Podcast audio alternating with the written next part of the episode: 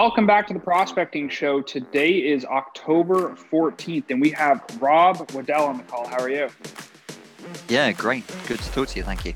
Yeah. So, so before we uh, kick off the the whole show here, I always like to ask people, you know, maybe give a little bit of background on where you came from. I know before the show here we were talking briefly, and you have a very colorful background in the fact that you've been in a bunch of different industries and different worlds. Uh, it, it seems like they're worlds apart, but they all tie together. So maybe walk us through a little bit about your background for the past 25 years.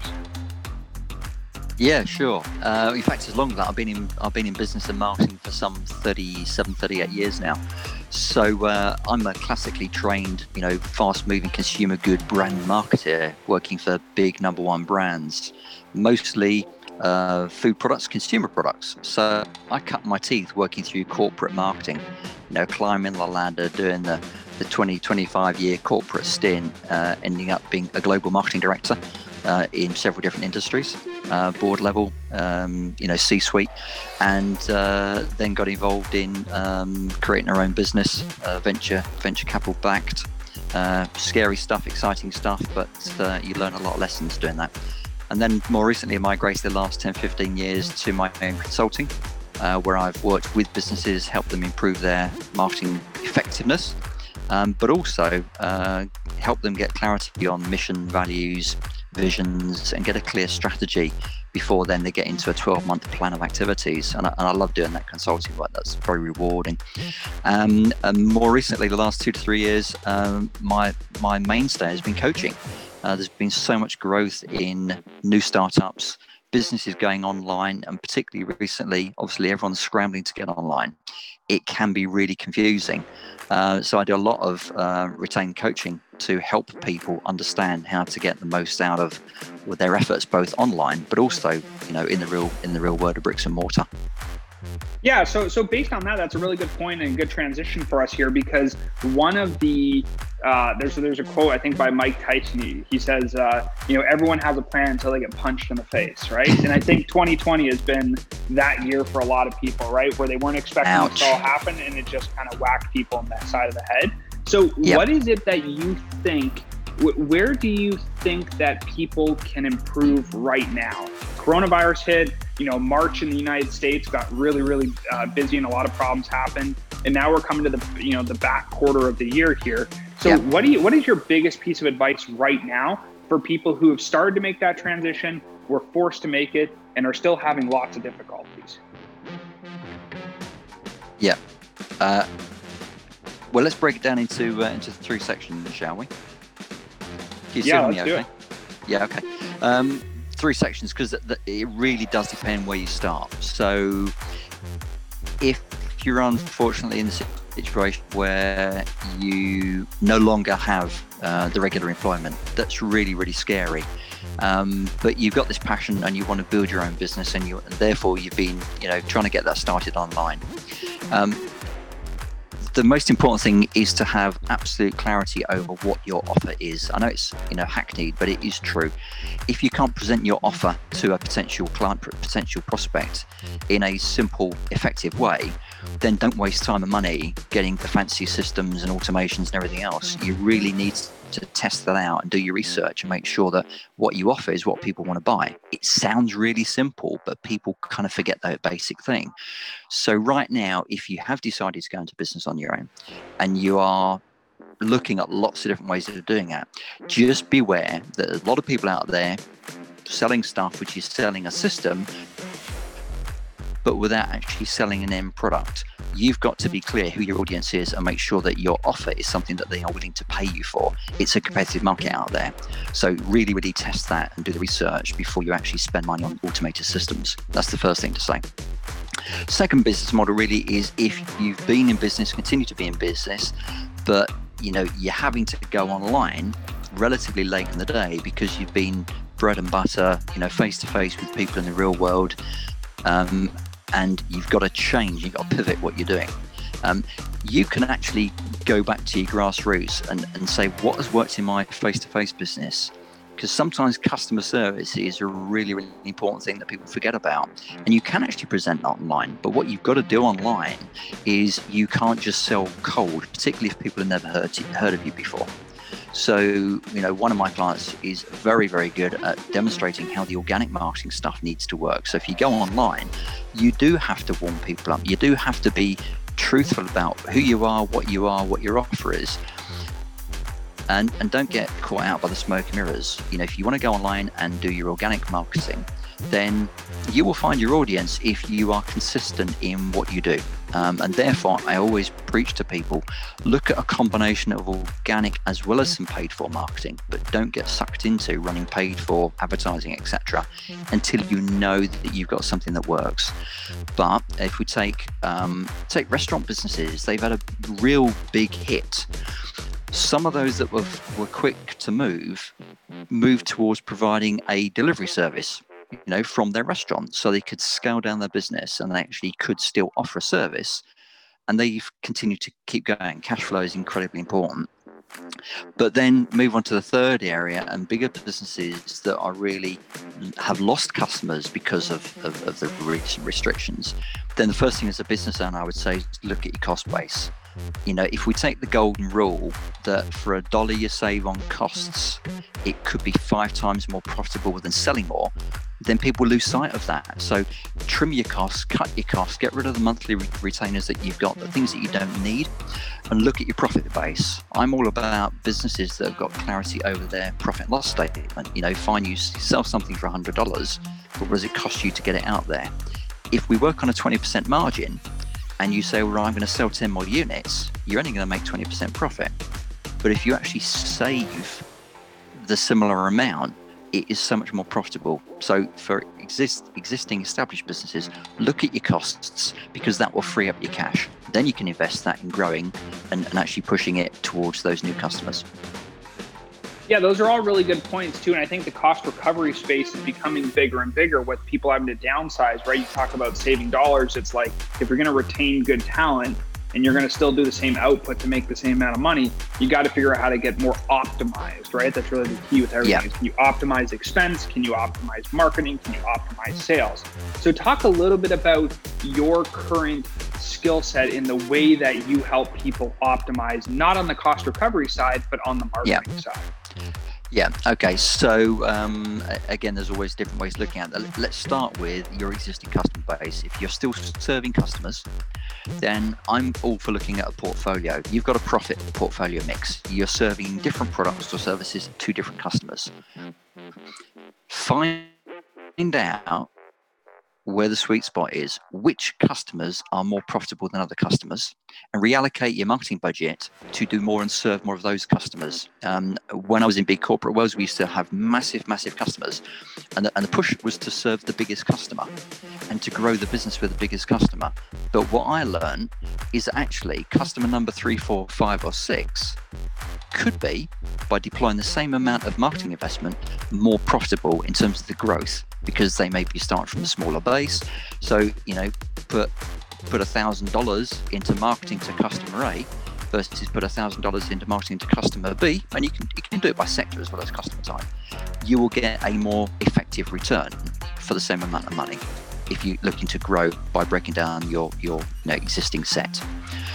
The other side is to look at growing your business. So if you come back to the simple strategy, uh, if I was to draw a you know two by two you know Boston uh, uh, Boston box, you have your existing customers with existing uh, products and services. And if you move to the right, you can take your existing products and find different customers, or you can go to your existing customers and change up the products and grow products.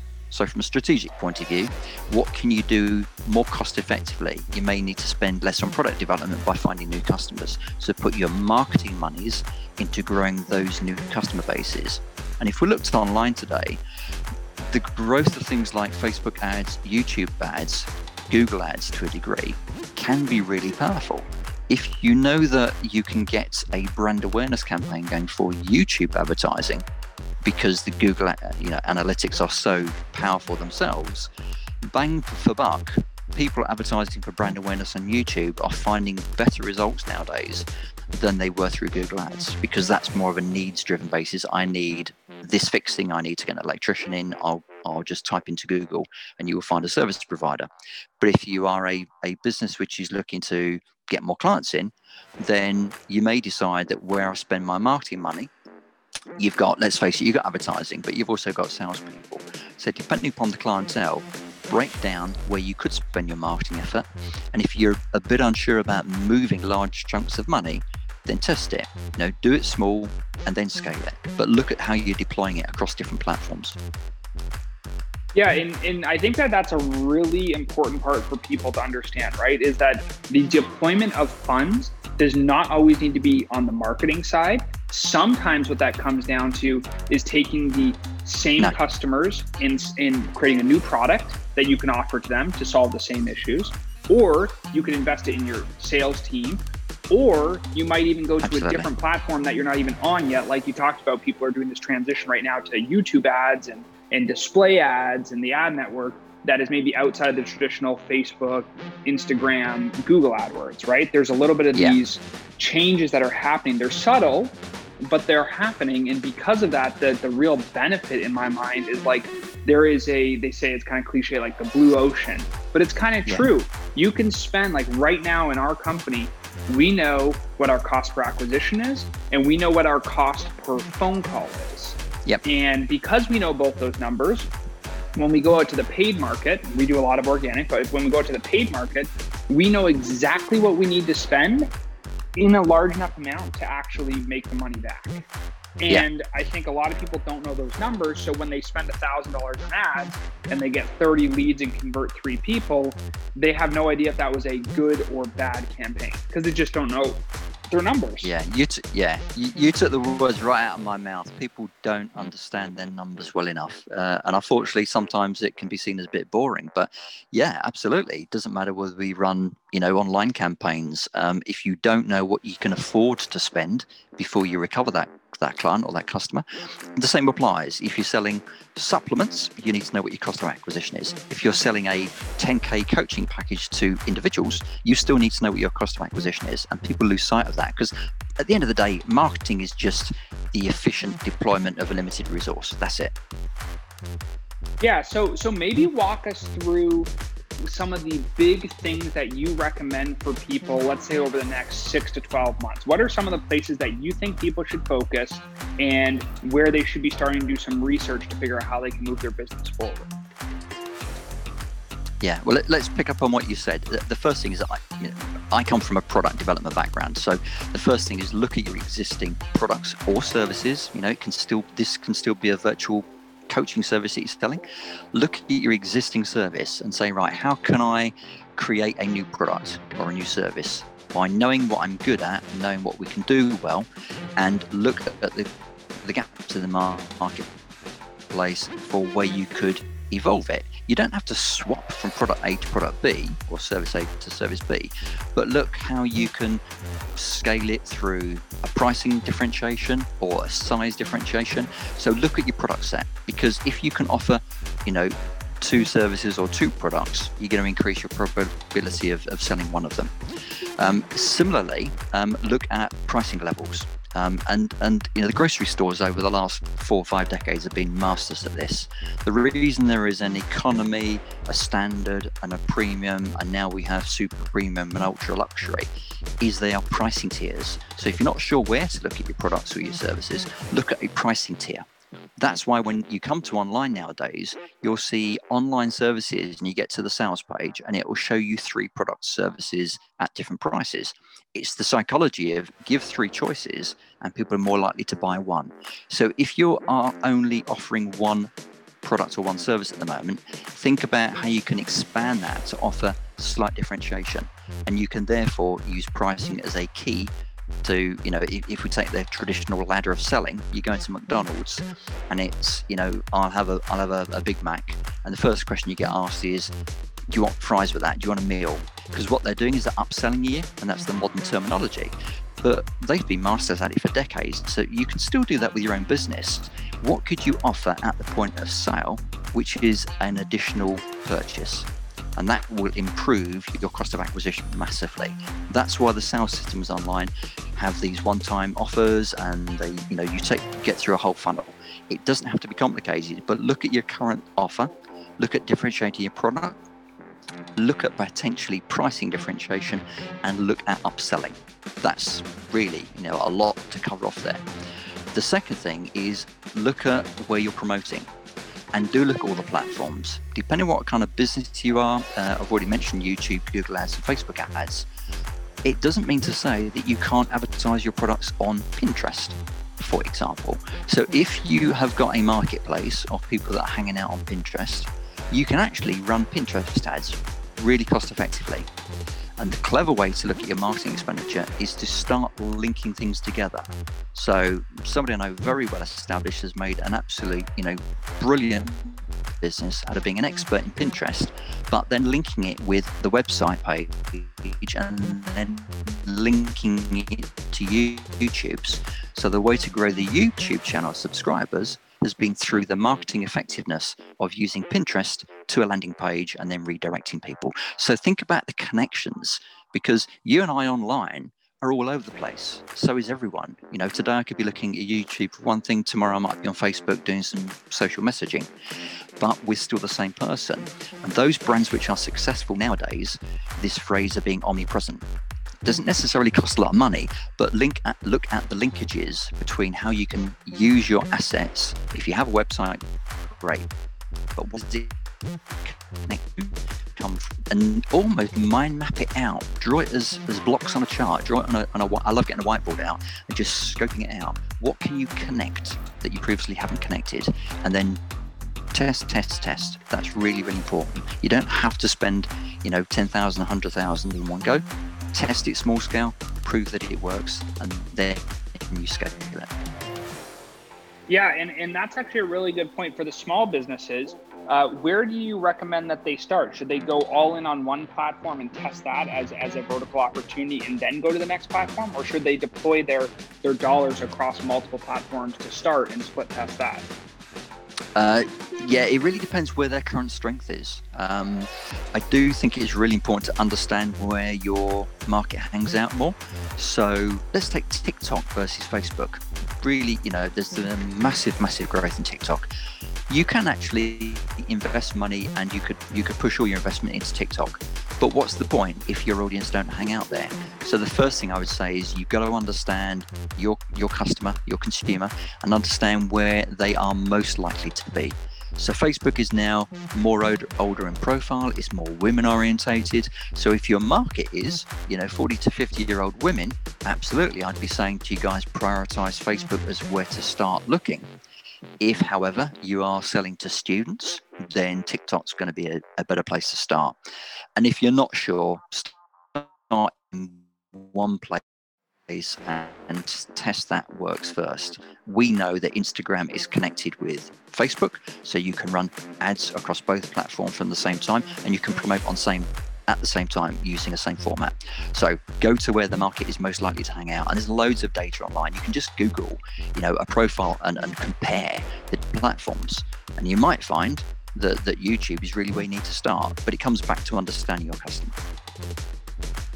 Yeah, and, and I think the important part there is the demographic data, right? You talked a little yeah. bit about age, gender, maybe some interests, right? That's that the yep. interests of what they're doing it will determine the platform to put them on. But then also talking about what you just said, which is the omni-channel approach, which is a lot about what we focus on as a deliverable, right? We know yep. that you can talk to people on LinkedIn, and that's cool. But what about all the other stuff? What about email? What about text? What about voice? Yeah. What about Facebook and Instagram? How do you get them from one to the other? And so we've really spent a lot of time trying to figure out how to do that. And you're right, the deployment of funds on the paid side, on the paid advertising side, is a lot less if you can serve ads to the people that you've already talked to on other platforms. Yeah, and I have to pick up on that and, and, just say, look, go ahead. Yeah, I, I love what you're saying, and I just want to interrupt you to say, yeah, more of that, please it doesn't have to be difficult or complicated. You can take the same content and repurpose it, use the same content in all of those places. What people tend to think when going online is that it has to be unique and extra. But if I use the analogy of classical TV advertising, when we used to run millions and millions of, of pounds and, and dollars in TV advertising, you wouldn't worry about running an ad for someone to see six times, seven times, nine times, 10 times. And yet today people think, oh, I need to do this piece of content on LinkedIn and I need to do this piece of content on email. What I say is, you don't know which one's going to work better than the others. So use the same content.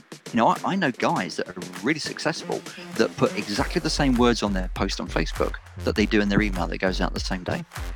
Don't think that you've got to create more and more content. Yes, you've got to have good content, you've got to engage with people, but don't be afraid to use the same content in several different ways.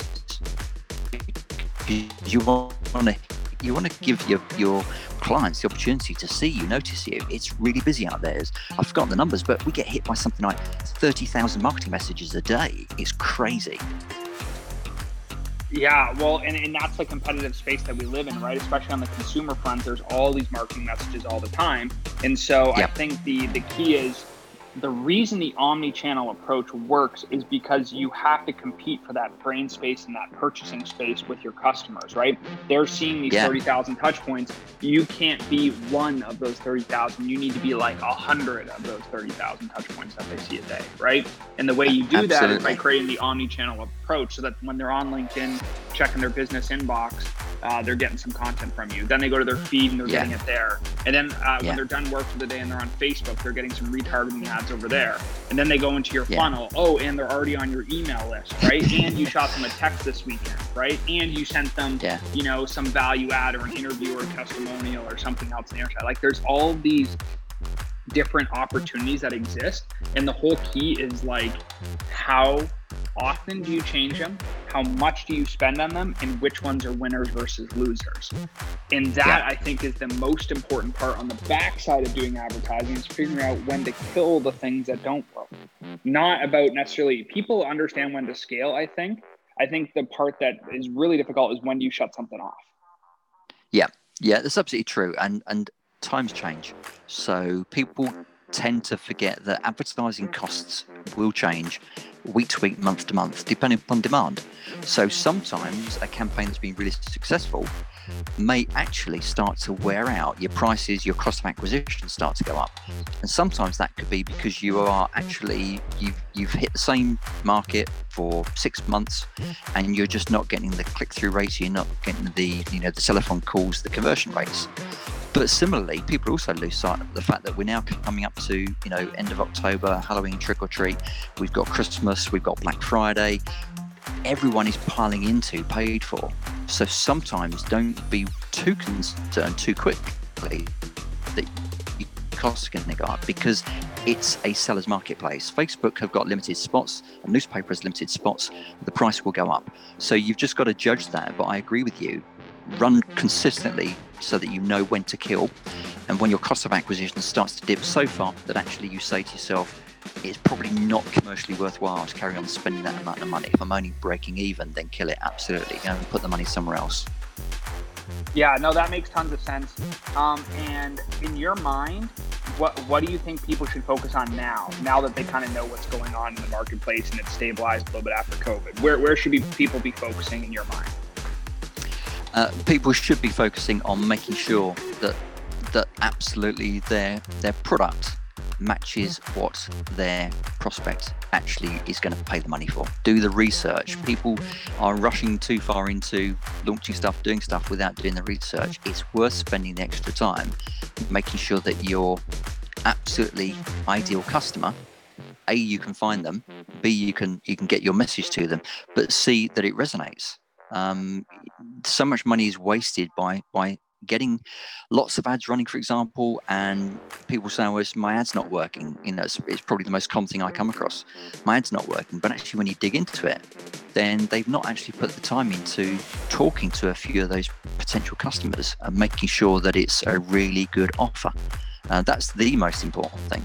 The second thing is to have a mindset which is about testing everything's moving so quickly online digitally that you have to have a mindset that you may not get an instant payback um, because people get really quite depressed when they see they've spent you know a few hundred dollars or maybe a few thousand dollars and they're not getting the result.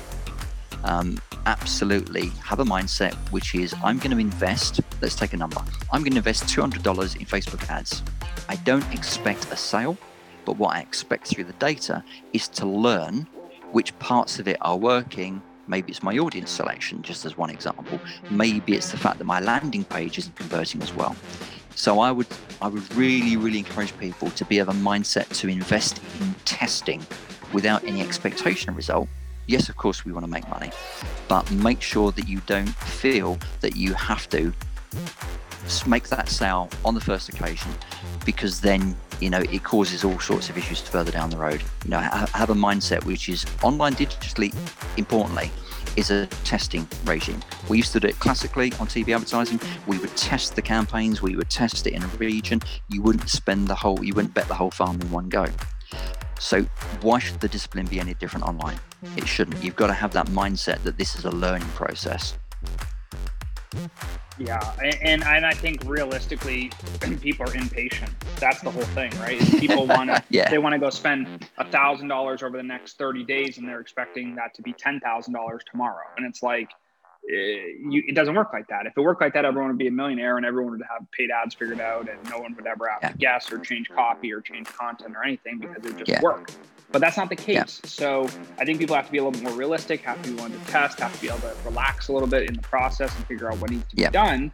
Um, and, and, then also get you know some consulting from someone like you, uh, where it's like, hey, let's take it. You've been spending money for the last six months or 12 months or you know two years and things are not working as well then they can come to you and kind of get that more consultative approach where it's like hey why is it not working yeah we, really, we evaluate really the current situation break it down and if you if you visualize it like a, an engine which is full of cogs, some cogs are big uh, are big flywheels, some cogs are small, but each of them has a different degree of leverage, a different gearing.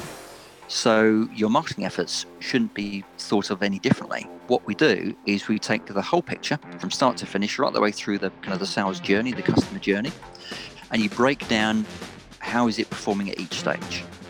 But what you might find is that there is only one priority area where if you improve that particular cog in the wheel and it cranks out a better result, it would blow your numbers sky high and massively outperform. So don't worry about tinkering all the wheels in one go. Find out the biggest wheels that have the biggest difference and pull that lever first and, and put your efforts into that.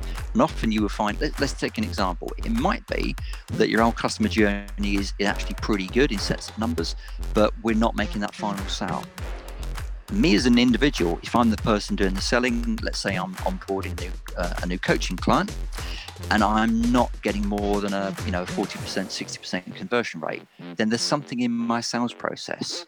But if the rest of my numbers are fine, then that's the bit I need to focus on maybe I'm just not a very good salesperson. So maybe I need to hire in salespeople that are very good at that discipline.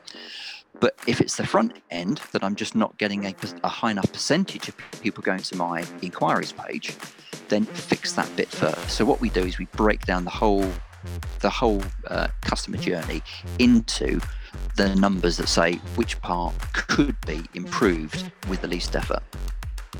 Yeah, no, that that's exactly it. And, and to your point, you got to test one thing at a time. A lot of people try to test. yeah. They throw the whole campaign up and go, "Let's change this and that and that," and then and then something actually works, and they have no idea what caused it to work, right? And then you're just like, "Oh man, like." It, yeah, we got a great campaign, and then it stops working later, and you have no idea what you changed because you changed seven things at the same time, right? And, yeah, that's, and that's a common issue. Yeah, let's uh, let's give give the listeners a little bit of help here. If there was one single thing in the whole advertising promotions piece that I would say to focus on more importantly than anything else, it comes back to the copy. So let's take an example. Um, in the real world, we could spend a lot of money running an ad on on um, Super Bowl night in the mid break in Super Bowl. It's the most expensive ad break to buy. Why? Because the audience mm. is so big. But if my creative execution, the ad, is a really good piece of creative, it will engage with my audience and it will get noticed. You know, the impact of that specific ad will get noticed and remembered, and people will then want it. Whereas people online tend to think, oh, it's all about the targeting. Yeah, it's really important, but I'd much rather Mm-hmm. have a broader audience and a broader campaign and have a creative that is absolutely well worked.